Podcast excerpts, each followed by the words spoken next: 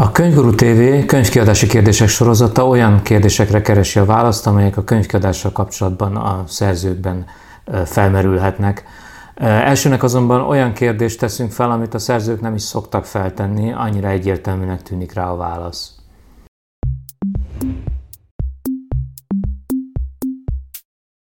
Sós Gábor vagyok, a mai könyvgurú.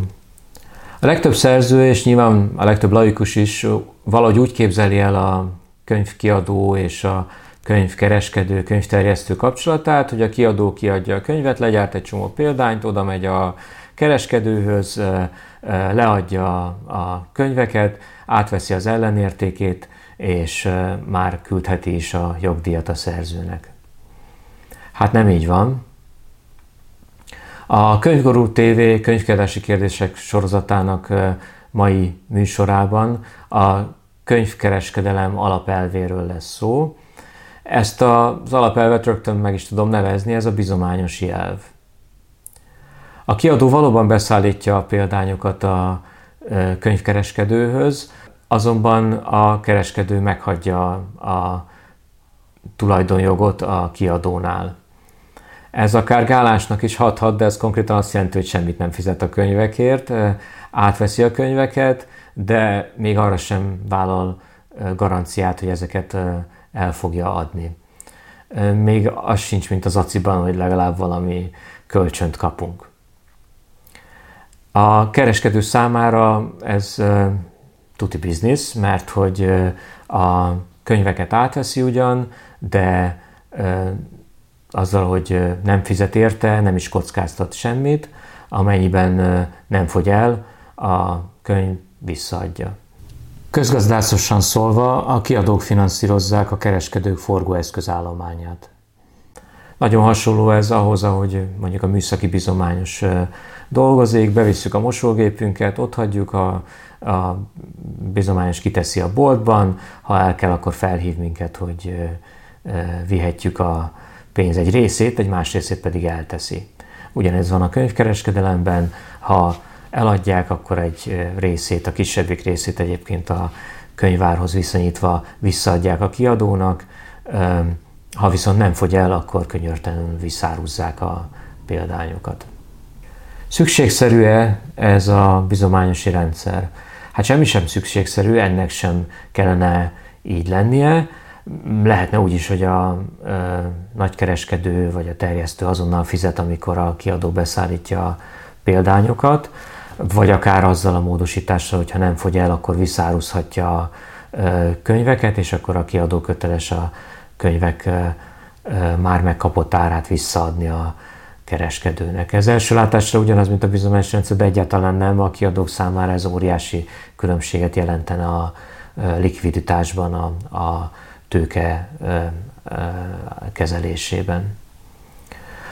Az ellenérve erre az, amit soha nem mulasztanak el elmondani a kereskedők, hogy egy ilyen rendszerben, ahol nekik előre kéne fizetni a könyvekért, biztosan nem vennék át a lassan fogyó könyveket, amit jellemzően kisebb kiadók készítenek, gyakorlatilag a bestsellerekre koncentrálnának még jobban, mint most, mert hogy egyszerűen a, nem akarnák, hogy a tőke olyan áruban álljon, ami nagyon lassan fogy el.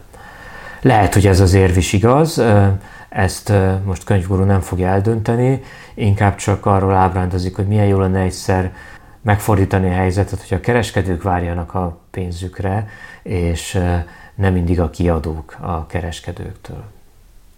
A helyzet ugyanis az, hogy attól, hogy a könyvek elkeltek a könyvesboltban, a kiadónak még nem lesz pénze.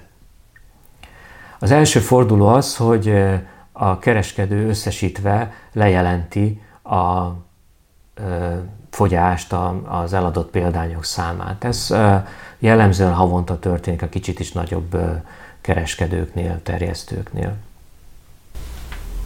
Ez a havi fogyás jelentés, így hívják ezt a riportot, elvileg az előző hónapban elfogyott példányok mindegyikét tartalmazza, ezt mi nekünk, mint kiadónak el kell hinni.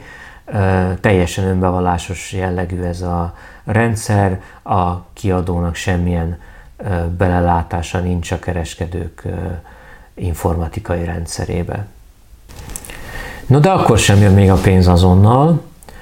A kiadónak ugyanis ki kell állítani egy számlát a fogyásról, amit egyébként ha elmulaszt, mert mondjuk kicsi a kiadó, és akármi is történt a, az ezzel felelő, ezért felelős személlyel, akkor akár jócskán meg is csúszhat a kifizetés.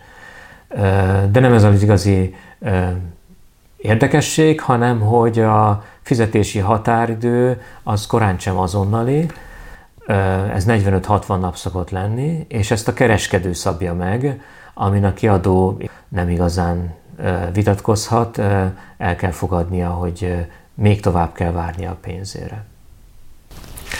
Vagyis a könyv eladásától számítva akár három hónap is eltelhet, még abszolút normál menetrendben is, amíg a kiadó ténylegesen megkapja a részét az eladásból.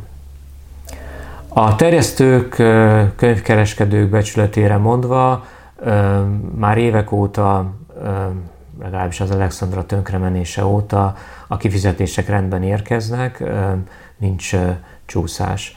A strukturális probléma itt az, hogyha mégsem fizetnének a kereskedők, sokat a kiadók akkor sem tehetnének, mert puszta sértődésből nem támadhatnak neki a kereskedőknek. Magyarországon ugyanis mindössze két nagy lánc van, a kiadók ezekben adják el a könyveik legnagyobb részét, ezekre megsértődni nem lehet. De ez már egy következő műsor témája lesz, amikor a könyvkereskedelem szerkezetéről fogok beszélni.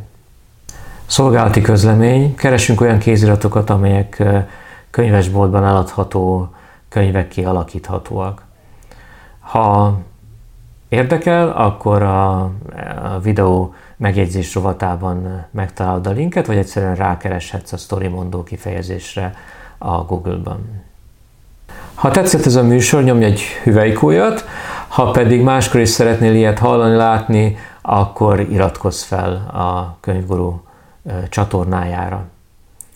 A kommentekben pedig arra is várnék javaslatokat, hogy milyen kérdésekkel foglalkozzon, milyen általános könyvkiadási kérdésekkel foglalkozzon a Könyvguru TV könyvkiadási kérdések sorozata. Most pedig mindenki menjen olvasni. Én is azt teszem.